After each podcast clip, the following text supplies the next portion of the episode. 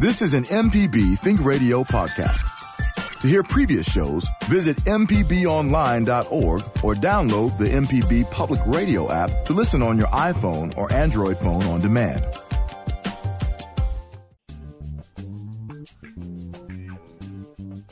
Good morning. This is How You're Talking on MPB Think Radio. I'm your host, Marshall Ramsey of Mississippi Today. Happy Monday. Gorgeous day out there. I tell you, our guest today is somebody that we need to hear more from. In fact, we have heard from him for 59 years. He has championed civil rights and community development and racial reconciliation. He's established nonprofits.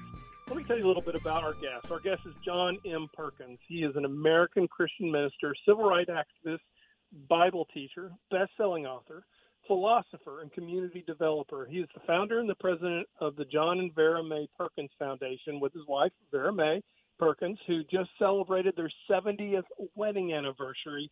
She's also known as Grandma Perkins to everybody. She's just a great soul. He's the co-founder of the Christian Community Development Association, CCDA, and despite being a third-grade dropout, Perkins has been recognized for his work with 16 honorary doctorate degrees from schools including Belhaven University, Virginia University of Lynchburg, Wheaton College, Gordon College, Taylor University, Northern Seminary, and Millsaps College. He served on the board of directors of World Vision and Prison Fellowship. Now, this is how important John Perkins' vision has been throughout the years. He has served on or advised five boards. He's been on five different presidential task force for five different presidents. Okay, let me kind of go backwards a little bit here for a second. He has been on he's advised five different U.S. presidents. He's the author of 17 books. His latest book is One Blood, Parting Words to the Church on Race. It's good to have John on today, and I think you're going to really enjoy this interview. He is not pulling any punches on this. He is as strong as ever at 90, which, by the way, is his birthday tomorrow. So sit back and enjoy and soak up a little bit of wisdom from John M. Perkins. The information presented on this program is meant to provide general information about the topics discussed and is not necessarily the opinion of Mississippi Public Broadcasting. The information presented does not create any type of relationship between the hosts and guests and the listening audience. Please consult an appropriate professional for guidance about your concerns. Dr. Perkins, it is an honor and pleasure to get to talk to you today. Well, it's a special honor to talk to you, especially on your Mississippi network. I hope that it can lead us toward a deeper sense of oneness. That's where we are at right now. We can't go much further without all of our dignity reflects that image of God. And I think we're in a crisis there. But I think there's a way forward. Amen. And I look forward to talking to you about that today. And first of all, I wanted to say early happy birthday. I understand you have a big milestone birthday coming up. Tomorrow is my 90th birthday. Yesterday, we celebrated my 70th years of being married to my wife, Vera Mae. So I'm in a mood that is really great right now. You got a big old smile on your face. How is she doing? She has got to be one of the toughest ladies on the planet. Well, yeah, she said that I used to travel so much. She used to put on the pants and take them off, and she put on the pants and kept them on. She ran everything around this house. She did. She's an amazing. Of course, everybody knows her as Grandma Perkins, and she's just she's great. And I just wanted to tell her a big hello. Also, we got a lot of ground to cover just because, like you said, the state of the world today. But I think probably it's just good to get started where you started in New Hebron, Mississippi, and your early life. Tell us a little bit about your childhood. Yeah, I think what motivates me, and I learned that since I've been a Christian. And I became a Christian in 1957, and I was about 27 years old, I guess. And when I became a Christian, I think it was my mother's death that motivates me. She died on a plantation that was one step up from slavery, and that didn't break until Brown versus the Board of Education was the beginning of that break, that separate, we couldn't be equal. Separate made us inferior. Separate deified white folks and minimized black folks in life.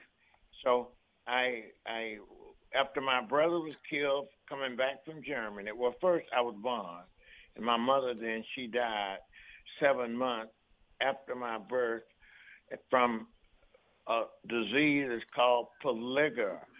It's the lack of the nutrition to keep your body functioning, you know, and she died that way. She was sick, laying on the bed with, like, bones. And then they, when she died, I lived. Boy, when I discovered that I might have been taking the milk that she needed for her life, and I died.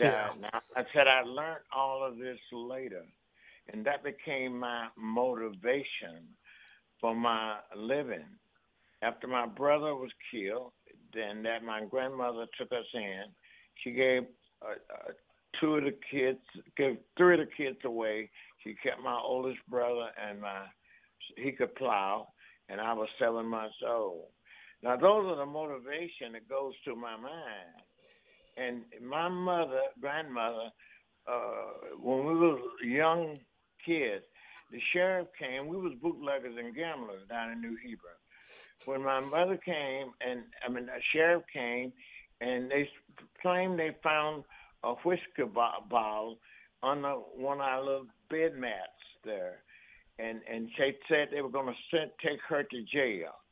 This is what caused me to be who I am today. She's, of course, in Christ. And they said, I want to take you to bed, Grandma Perkins, take you to jail. And she said, you think I'm going to leave these children and go to jail? All the men were working somewhere. And she said, if I was a man, I would kick your behind. That white man. Wow. That affirmed my dignity, and that's what have happened to so many of us, so many ways, so many signs, so many all of this that have deified white and minimized blacks. And that's the reality. And that's why we can't go no farther. We can't go no farther. For the last 35 years, kids, white kids, black kids, Asian kids, they've been going to school together. They are not damaged as much as they tried to damage many of us. But that's why I got in jail and beaten up. I would think some students should not be beat up just because they're black. Just because they're black. So, yeah, so Dr. Perkins, at one point, though, you decided to leave when you went to California, and you were fairly successful out there.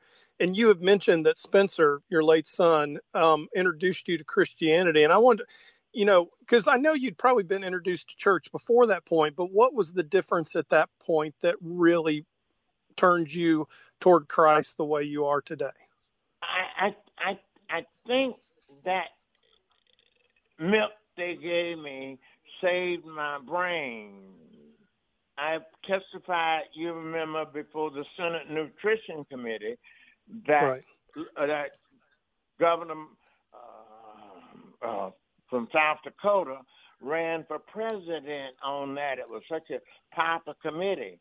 That's when we first discovered poverty in Mississippi. And I gave my testimony about my mother dying. Yeah. And out of that has come the WIC program. Now, go back again and ask me that question. I think that is significant to know that certain things happen to you in your early life. If you get it sometime and don't discover it, you can be dehumanized. But if you discover your own dignity, and that's where we got to go now. We can't go no further. Right. They can't go no further. Black lives matters too. All lives matters. You know, so it was that early life, and then when my brother went into the service, spent his time there, came home, and he was shot down by white in my little town of New Hebron. That's what got me out to California.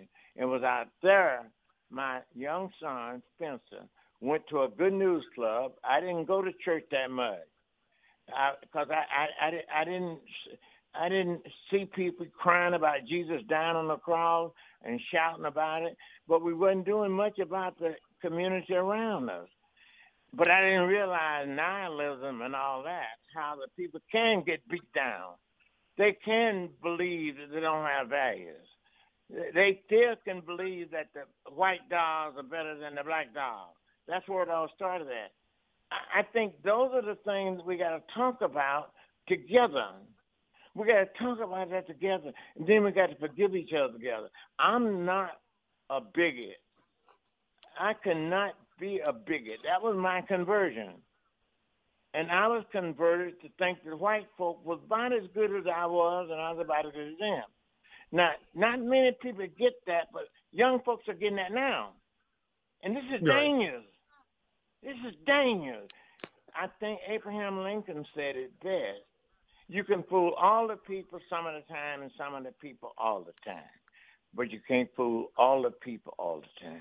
Black folks is feeling their inherited dignity, and they can't go on with this shooting game with killing blacks. And we black are just as mean in some other areas as the white is mean in that area because we kill each other. So I ain't going down that road. But I think we as a society, and especially as the church, we're responsible for telling that good news. God loves to look to children, all the children of the world, brown and yellow, black and white. They're all precious in his sight. God loves to look to children of the world. We got to get around to that. That's the name of the game. It's reconciliation to God and then reconciliation to each other. It's time for us to take our first break, and when we return, we'll continue speaking with our guest, Dr. John Perkins. If you'd like to be part of the show, you can give us a call at 877-MPB-RING. That's 877-672-7464. Stay tuned. This is Now You're Talking on MPB Think Radio.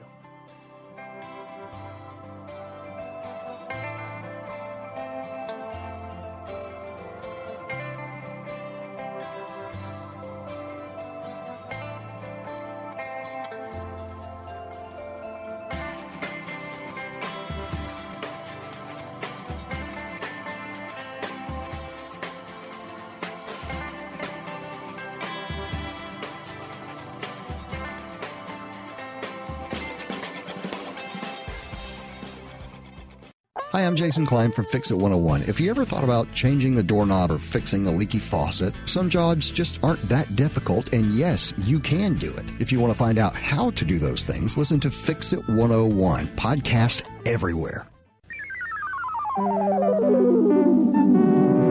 This is an MPB Think Radio podcast. The information presented on this program is meant to provide general information about the topics discussed and is not necessarily the opinion of Mississippi Public Broadcasting. The information presented does not create any type of relationship between the hosts and guests and the listening audience. Please consult an appropriate professional for guidance about your concerns. You're listening Now You're Talking on MPB Think Radio. I'm Marshall Ramsey of Mississippi Today. If you're just joining us, our guest today is civil rights activist, community developer, best-selling author, and all-around modern folk hero, Dr. John Perkins. Dr. Perkins, great conversation so far, and I think everything that you have lived through in your life has led up to what's going on in the news today, and that's why I wanted to get you on today. And we've been talking a little bit about your early life and how, your mom, she made a sacrifice by giving you the nutrition you needed. You were able to find Christ out in California. It kind of changed the direction of your life. 1960 rolls around. You make a decision to come back to Mississippi, which was a pretty bold move, to be honest with you. Why did you decide to come back home? Well, I began to reminisce, looking back. trying to find out what I needed to get forgiven for. You know, you do that when you're enlightened by Christ, and the first thing you're going to ask, what must I do to be saved? And then we're going to ask, what must I do after I'm saved? And I had went with my poverty in Mississippi and how we had lived, and when my brother getting killed after coming back from the service, that got me to California. And then when I began to see that and began to look for, my life felt changed. My life felt changed. I was discipled by white folks and other ethnic groups in California. Their integration was taking place everywhere by this after World War II, and more so in the other states that wasn't California, Mississippi. We had to fight for every ounce of ours. And so I realized that, and I realized my upbringing. I began to reminisce on that. And I had went out to make it in California, and I thought I was going to make it. I was almost became an economist when I worked the whole day. And when I was about 12 years old, and the man gave me 15 cents for that day's work, that taught me economics, because I learned it. This slogan about economics: give people a fish and they'll eat for a day, teach them how to fish and they'll eat for life. It's who owns the pond determines who fish, and we didn't own the pond. You know, they give us slogans for equality. We don't talk inequality. We talk inferiority in life. And so he saved me from a lot of that bigotry just at my conversion. And I thought the white folk could be converted as I could be converted. And I heard the gospel. Jesus loved the little children, all the children of the world, brown and yellow, black and white. What was in Arkansas, guards was on the door sent by the President of the United States to keep 9 black children out of school. We heard that back then. We heard that when Emmett Till was killed. These are the first time the biggest society heard it. But they couldn't do nothing about it. Rosa Parks did something about it. And Emmett Till's mother opened up his casket. Well, I'm not a white hater. That's something I believe in equality. You don't hear me race baiting. I'm going to say that God created us all in his image, and that's the central message of the gospel. White folk got it wrong. Black folk believed it too. They thought they could be equal by just having a black church. That's the nature of what it means to be saved. It's reconciled to God and then to one another.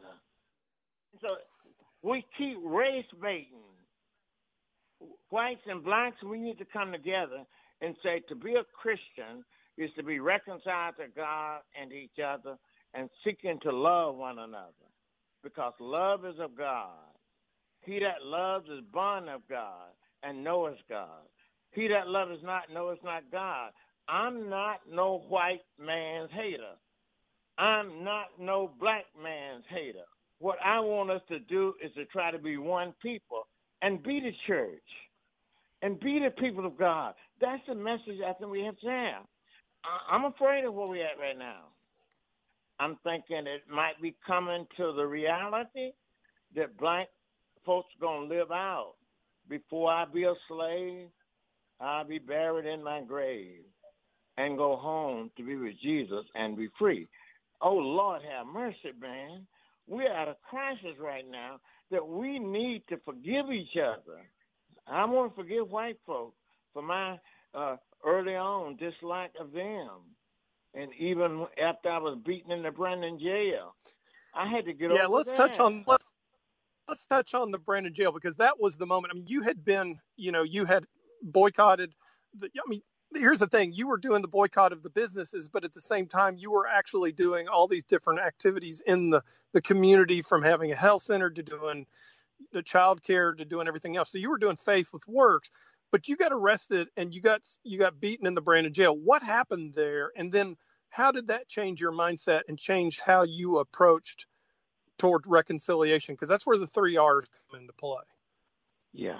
It was actually that holistic. When I came back home, I felt like we needed a holistic approach. We would say, if you get saved, everything is finished. Everything begins when you get saved. You're seeking after God. You now know God, and you're seeking to serve him. And then when you come out to Mississippi and see what it was like in 1960, that was a year or so before Medgar Evers was killed. I came back, and then 3 years later was Mississippi summer. My children that was old enough, they went to that summer school where they was teaching them how if they was arrested, as they joined the civil rights movement, they'd be nonviolent. You get the idea? Wow. And then they arrested some. What they were doing is arresting boys, put them in jail, beat them, send them to Parchman for 6 or 7 months. I got signed, I think it was 4 months in jail and $400 fine. I went to Parchman for supposedly have did something to a minor, not in a sex thing, but she went to jail with us, contributing to the length of a minor. And so it was in that jailhouse when I really, you might say, came to a more progressiveness in terms of wanting to be reconciled. Because when I came out of when I was in that jail and they would beat me, I saw these white folks like animals. And boy, I felt sorry for that. I saw my even causing them to beat us if we caused them by wanting our rights. But I felt guilty for that even. And then when I went to the hospital during those days, white folks served me and black folks served me, and I went to the hospital in Mount Valley to get away from these white folks. And it was there my eyes was open too. But in that jail that night, as they would beat me, this is when I was bargaining with God. I said, God, if you let me out of this jail tonight, I want to preach a gospel that can save those animal white people. And say, me too. I want to preach a gospel that can reconcile us together, that we might be one, that the world might know that we are Christian because of the love you have one for another. And I think we're at a turning point right now. I think a large segment, this whole idea of minorities and our mindset, white folks' mindset, that everybody not white is a minority. That's coming. Armageddon. The white race is not more people than the brown and black race. That's foolishness. That's just as foolish as you can be. Everybody come in other country here is a minority. Well, who is the majority? I think that unfelt fear that by 2050, white folks will be one of those minorities.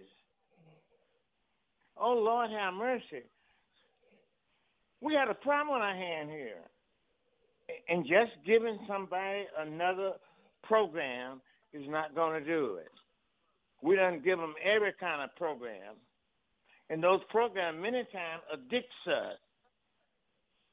It makes us feel like that we are addicted and that white folks have to do everything to help us out. I don't believe that. I don't believe it. I think they ought to. I think we all have to help each other out. Because the Bible says, love is of God. He that loves is born of God and knoweth God. He that loveth not knoweth not God. And Jesus said, they are know we are Christians by our love. Love is the acid test. It's the essence of what it means to be a Christian.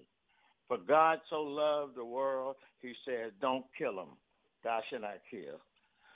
Justice is born because of God's love for us. And our justice now is a social justice.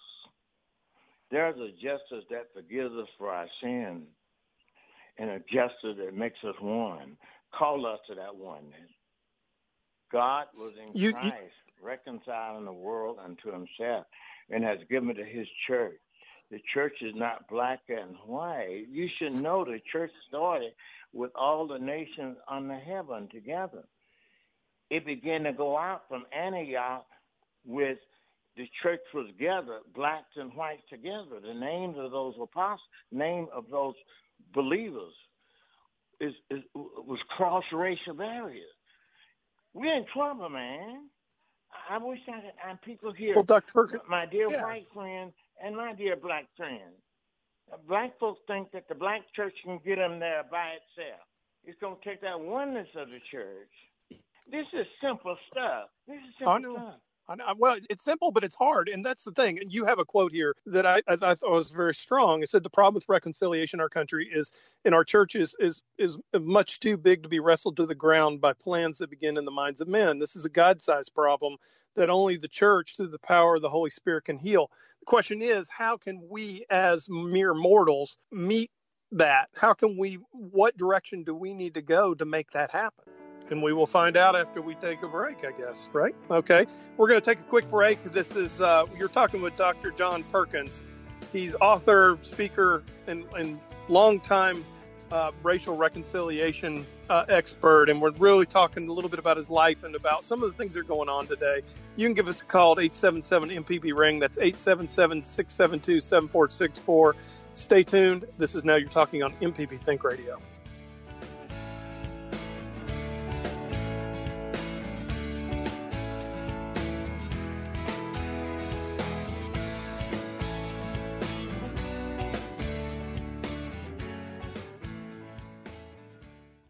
Deep South Dining is the show all about the culture of Southern flavor, from fried chicken and collard greens to shrimp and grits and a glass of sweet tea. Subscribe now to the podcast using any podcast app or download our MPB Public Media app. This is an MPB Think Radio podcast.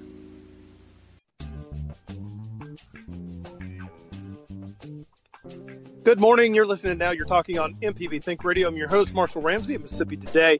Today we've been speaking with Dr. John Perkins about the state of America and his latest book. We'll talk about that in a few minutes, too. One Blood, Parting Words in the Church on Race. If you'd like to be part of the show, give us a call at 877-MPB-RING. That's 877-672-7464, just like Tony, who is on the line, who's got a question and a comment for Dr. Perkins. Hey, Tony, welcome to the show. Hello.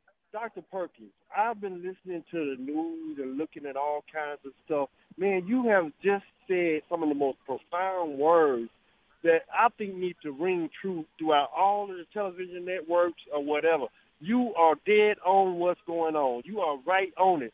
Like you said, the churches started with many denominations, and everybody's trying to find a way to separate. Remembering this, that God deals in addition and multiplication. The devil deals in division and subtraction. You are dead on it, and I just wanted to call you and tell you that you are the most – right now, I'm a 49-year-old person who lives in Mississippi, and I've seen a lot of racial things go on in my life. I'm watching the riots, and I'm watching everything that's going on, but you are dead on it.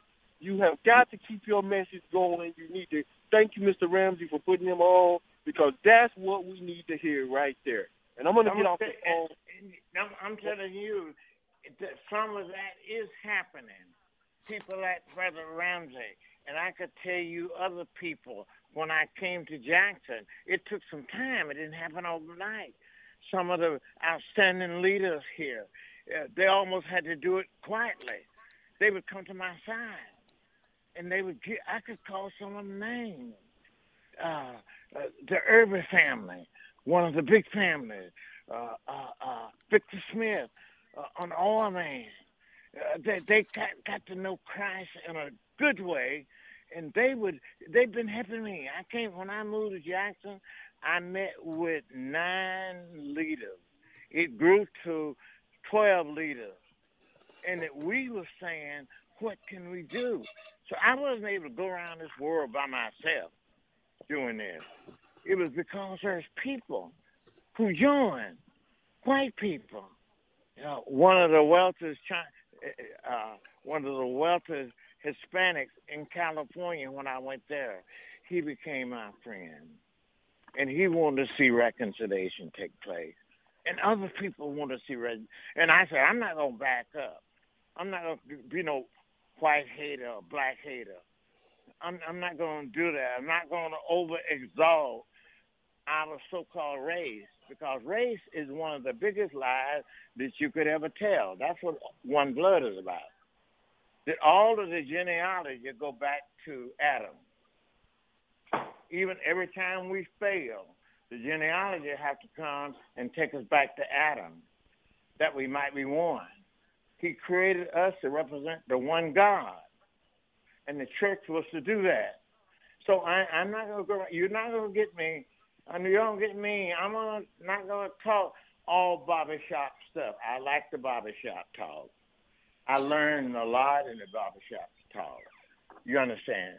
But I'm telling you, pitting one race against another, demonizing one race. You understand? They did demonize. It was the right position for us to call ourselves black folk instead of Afro-Americans. It needs to start at home first. And when we got it down to black, and another young generation rose up and said, black life matters too. Boy, that's a pretty true statement. I know some of the violence in there. I know some of the nihilistic people in there. This gives them opportunity to steal and to break in windows, burn buildings. I understand all that, but that don't override dignity. Abraham Lincoln said it. I might have said it before. You can fool some of the people all the time and all the people some of the time, but you can't fool all the people all the time. We're at a crisis opportune moment. Hey, Dr. Perkins, I was reading an article, Will Norton, who wrote about you in Christianity Today and wrote about you a couple other times, too. And he wrote an article, and there was a case in West Jackson back in the 70s when a police officer was responding to a call and the businessman shot him. Black businessman shot him. Very much the same kind of scenario, I mean, what you're seeing today. And you came in there and you did a street festival, and you helped lift up the community, and you helped diffuse the situation. What kind of advice would you give today to help not diffuse the situation, because obviously the protests are important in what's going on, but what advice would you give to people that are putting on protests today and so forth on how to be able to work through this? Well, I'm doing a little of it through my Skyping, even though I'm in clothes. I'm still bringing whites and blacks together. It might even be better that way. You get the idea that they hear each other without seeing each other. Because when they see each other together, I know most of the meetings I go to, I have to tell white folks every time how bad they have been. And that takes up all the time. But it also lowers the spirit. It also lowers the spirit. And coming together to eat is the one time all of your senses is alert. Did you know that? I've read you said that eating together is the best place to reconcile. That makes a lot of sense. To sit down together, have a meal together. Yeah. Have a meal together. The sign of Christianity is so-called the Lord's Supper, and that we have here. And we're to do that together until he returns. That's the time when they was intensely listening to what he was saying. And we need to then get that time where we can come together and intensively listen to each other, not dehumanizing each other, not recognizing the fact that the essence, along with love, of the gospel is reconciliation. That's the mission. That's the mission he sends us on. God was in Christ, reconciling the world unto himself, and he's in us, reconciling us to each other. Oh, Lord God, have mercy. That's the Bible, that we might know God and to make him known and to take him into all the world and all the tribes of the world. and that we love each other. We love each other. I think we got to try that on a little level. Just how Will Norton came down and wrote the letter that people got to know me. Did nobody know me until after that February 7th, 1970 beating in the Brandon jail. And about 3 months later, Will Norton come down to write my story. And he got that one story into about 4 or 5 different magazines. And people heard about me.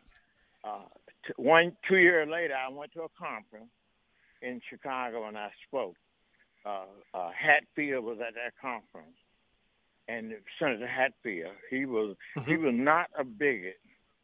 He was a man of God, you know. And I got to know him, and I got to know other people in life. And so it's been that, finding those small groups, finding those people who agree with you, and then add other people to that. And don't come together. Now you don't have to tell us how bad we've been. We need to talk now about the dignity. We need to sing the little children's song. God loves the little children, all the children of the world, red, brown, and yellow, black, and white. They all are precious in His sight. I mean, that's the kind of conversation we need to have. And we need to have it now. We are having it. Right. Thank you, Brother. Well, you do that. I mean, that's the thing. You get up in the morning very early, and you're Skyping with people all around from California at 3:30 in the morning. They're talking, and, I mean, it's great. And I think you touched on something really important. It's like if somebody is your friend, if you sat down and broken bread with them, if you have a relationship with them, if they sit there and look you in the eye and say there's a problem, you're most likely going to listen. You're not going to get as offended. That's right. And you know, right. I did something once. I was a guest pastor out of one of the largest churches in Seattle, and I was there to do what I do, you know, talk about that for 2 months. And one evening I got together, they were primarily Japanese, but all the Asian groups go to one of the other Asian groups too. You know, they cross the barrier. And I shared my story. They got in touch with their interns during World War II. And every ethnic group within that, a young group, have felt offended by their own ethnicity. They all had felt that at some time white folks had made them feel less than they was. And that was surprising. I said, we got a dangerous stage here. We had a dangerous stage. And if you look at these marches, oh boy, you see how multicultural they were? Right. So look, man, we are that John said in 1 John, he said, if we walk in the light as He's in the light, we'll have friendship, fellowship one with another. And the blood of Jesus Christ, God's Son, keep on washing our sins away. That's what we need, our sins away. I said, we all believe that. We all believe that. Well, it's hard to get us to repent because some of these sins, it looks like it prospers us, and especially as it relates to money and things. And we all want that money and things, you know? But if we get together and talk about these things, talk about our children, talk about our grandchildren. You know, one time I spoke to the Black caucus here in Jackson, and then I spoke to the Conservative caucus, that's the white caucus. I said the same thing to both of them separate, and they all had my picture on the front page of Florence Register. Had Black caucus picture on one side, and had white, and both of them. I said the same thing to both of them. Would you tell them? Same thing to both of them. We all want for our children the best, so we need to talk about loving one another. We need to stop saying no to our children. You can't do this. Those signs are all gone, you know. But the damage has been done. And there's a young generation themselves being raised up, and they're calling themselves Black Lives Matter too. Now, with that is a multitude, mixed multitude. You got all kinds of people in there. Some is a nihilistic black, some is a radical white, some is taking this opportunity to get their hate out on white people who have hurted them too. That's the story I just told. You get the idea? Right. We got to create. Hate was never supposed to be used as a value. In the last 5 years, in our political era, they have made hate the dominant force. That's dangerous. That's dangerous. That's dangerous. Well, it's time for our last break, and we'll return. We'll wrap up the show with our guest, Dr. John Perkins. Phone lines are still open. If you have a question or comment, the number to call is 877-MPB-RING. That's 877-672-7464. Stay tuned. This is Now You're Talking on MPB Think Radio.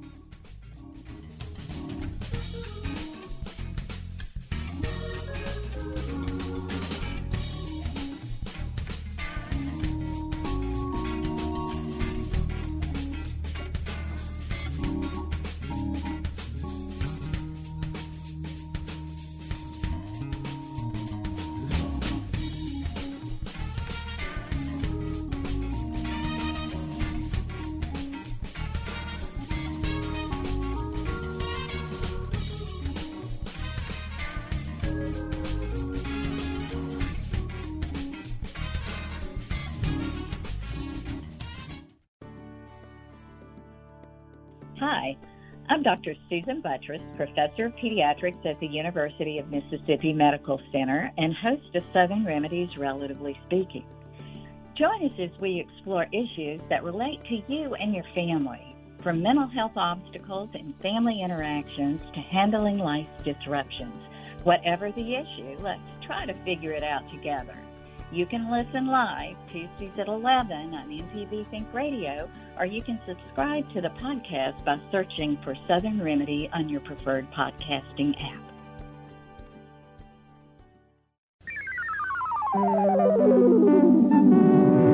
This is an MPB Think Radio podcast.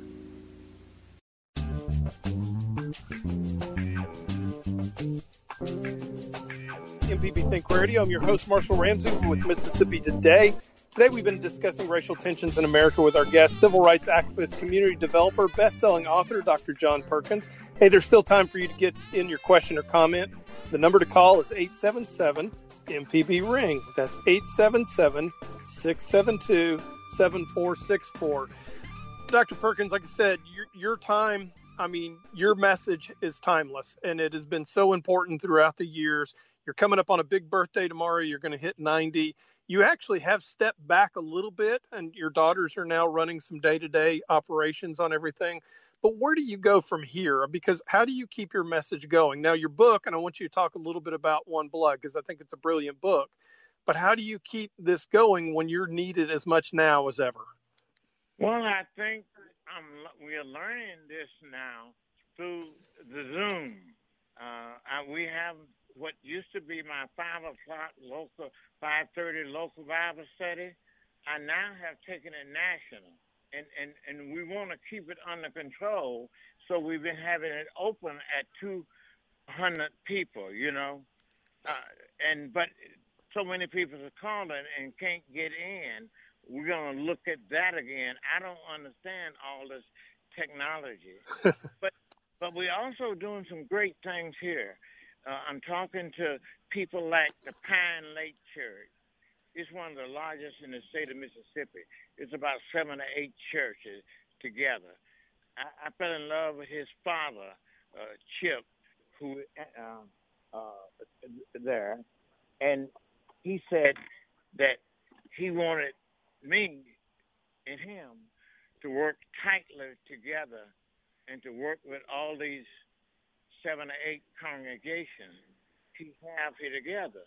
I'm not going to come over there. His father used to pastor a Baptist church in Brandon where I was beaten. I'm not coming over there beating those people over the head. I didn't forgive them. Right. I'm going to talk about how we together can love one another. So Dr. Perkins, we actually have a caller who'd like to make a comment to you. We've got Rhonda from Jackson. Rhonda, welcome to the show. What's your comment for Dr. Perkins? Hello, Dr. Perkins. My name is Rhoda. You might remember my parents, Raymond and Fannie Byler, and I have always been just a fan of yours, and I called to say thank you. Thank you for all that you have done for Jackson, for the church, for us white folks, for Mississippi and the whole country and the whole world. You're one of my heroes, and I just heard you coming on this morning, and I delayed what I was doing just so I could listen, and I've really been blessed this morning, and I thank you again, and happy birthday tomorrow. Yeah, when we first moved to Jackson for Mendenhall, your mother and my wife, they started a Bible class in our garage house out and back over there on St. Charles Street. Mm-hmm. And they would put up signs of who they would pray. I use that in my office, you know. Mm-hmm. I put up signs. They put up signs of who they prayed for, and they would leave those signs up, and they would erase them, just mark through them so that people could still see, and we could see how people they were praying for. Your name probably was on there. My boy's name was on there. And, of course, they prayed. Mm-hmm. And my boys, some of them started going, wow. One of them began to sell some dope, and he was playing football. Lord, Mama had to get him out of jail. But the people surrounded him, the coaches surrounded him, and now he's a music producer and been a pretty successful businessman. That's you know? Wonderful. And absolutely. And that's when Belhaven College, I became a friend to the president there, and we started meeting together in a little group. I think that's what we got to do. And I also remember the one time when you honored us coming to our dinner table on Mount Vernon Avenue and ate dinner with us. And I totally agree with you that one of the ways to break down these barriers and to keep moving forward in this day and age is to keep eating together, keep fellowshipping together. And I'm really proud to be a part of a church that is doing that. So I'm thankful too. And I don't know who Dr. Ramsey is here, but there was another Ramsey, was a famous guy. And you people like all of y'all, all of us working together, even like you said in your introduction, you're not taking sides, but you're listening for truth. You're not taking sides. You're looking for truth. I like that. Thank you. Thank you so much for the call. I appreciate that, Rhonda. That was great. In our last couple minutes, what final advice would you give for us right now, Dr. Perkins, as we're going into, you know, the next, whoever knows what we're going into? I give to what an old one, Henry Ford, said this one. He said, coming together is the beginning. Working together is progress. Staying together is success and loving each other. That's how I stayed with Vera Mae, or how she stayed with me for 70 years married. And happy anniversary, by the way. That's a wonderful story. Yeah, and I want to thank all of you guys. I want to honor you. I want to honor the network for understanding the importance, and that's what y'all are doing is having conversation, and that's what we need. Dr. Perkins, thank you. We've hit a wall and run out of time, but thank you so much for spending the hour with us. I think we're all better off for it, and of course, I think the world's a better place because of you, and I appreciate you being part of the show. All right, if you'd like to hear the show again or any past episode, listen to our podcast on our favorite podcast app or by downloading our MPB Public Media app. Now You're Talking is production of MPB Think Radio is produced by Michelle McAdoo. Hey, stay tuned for Southern Remedy Healthy and Fit with Dr. Josie Bidwell. And remember, we will get through this together. Have a great week. Stay safe.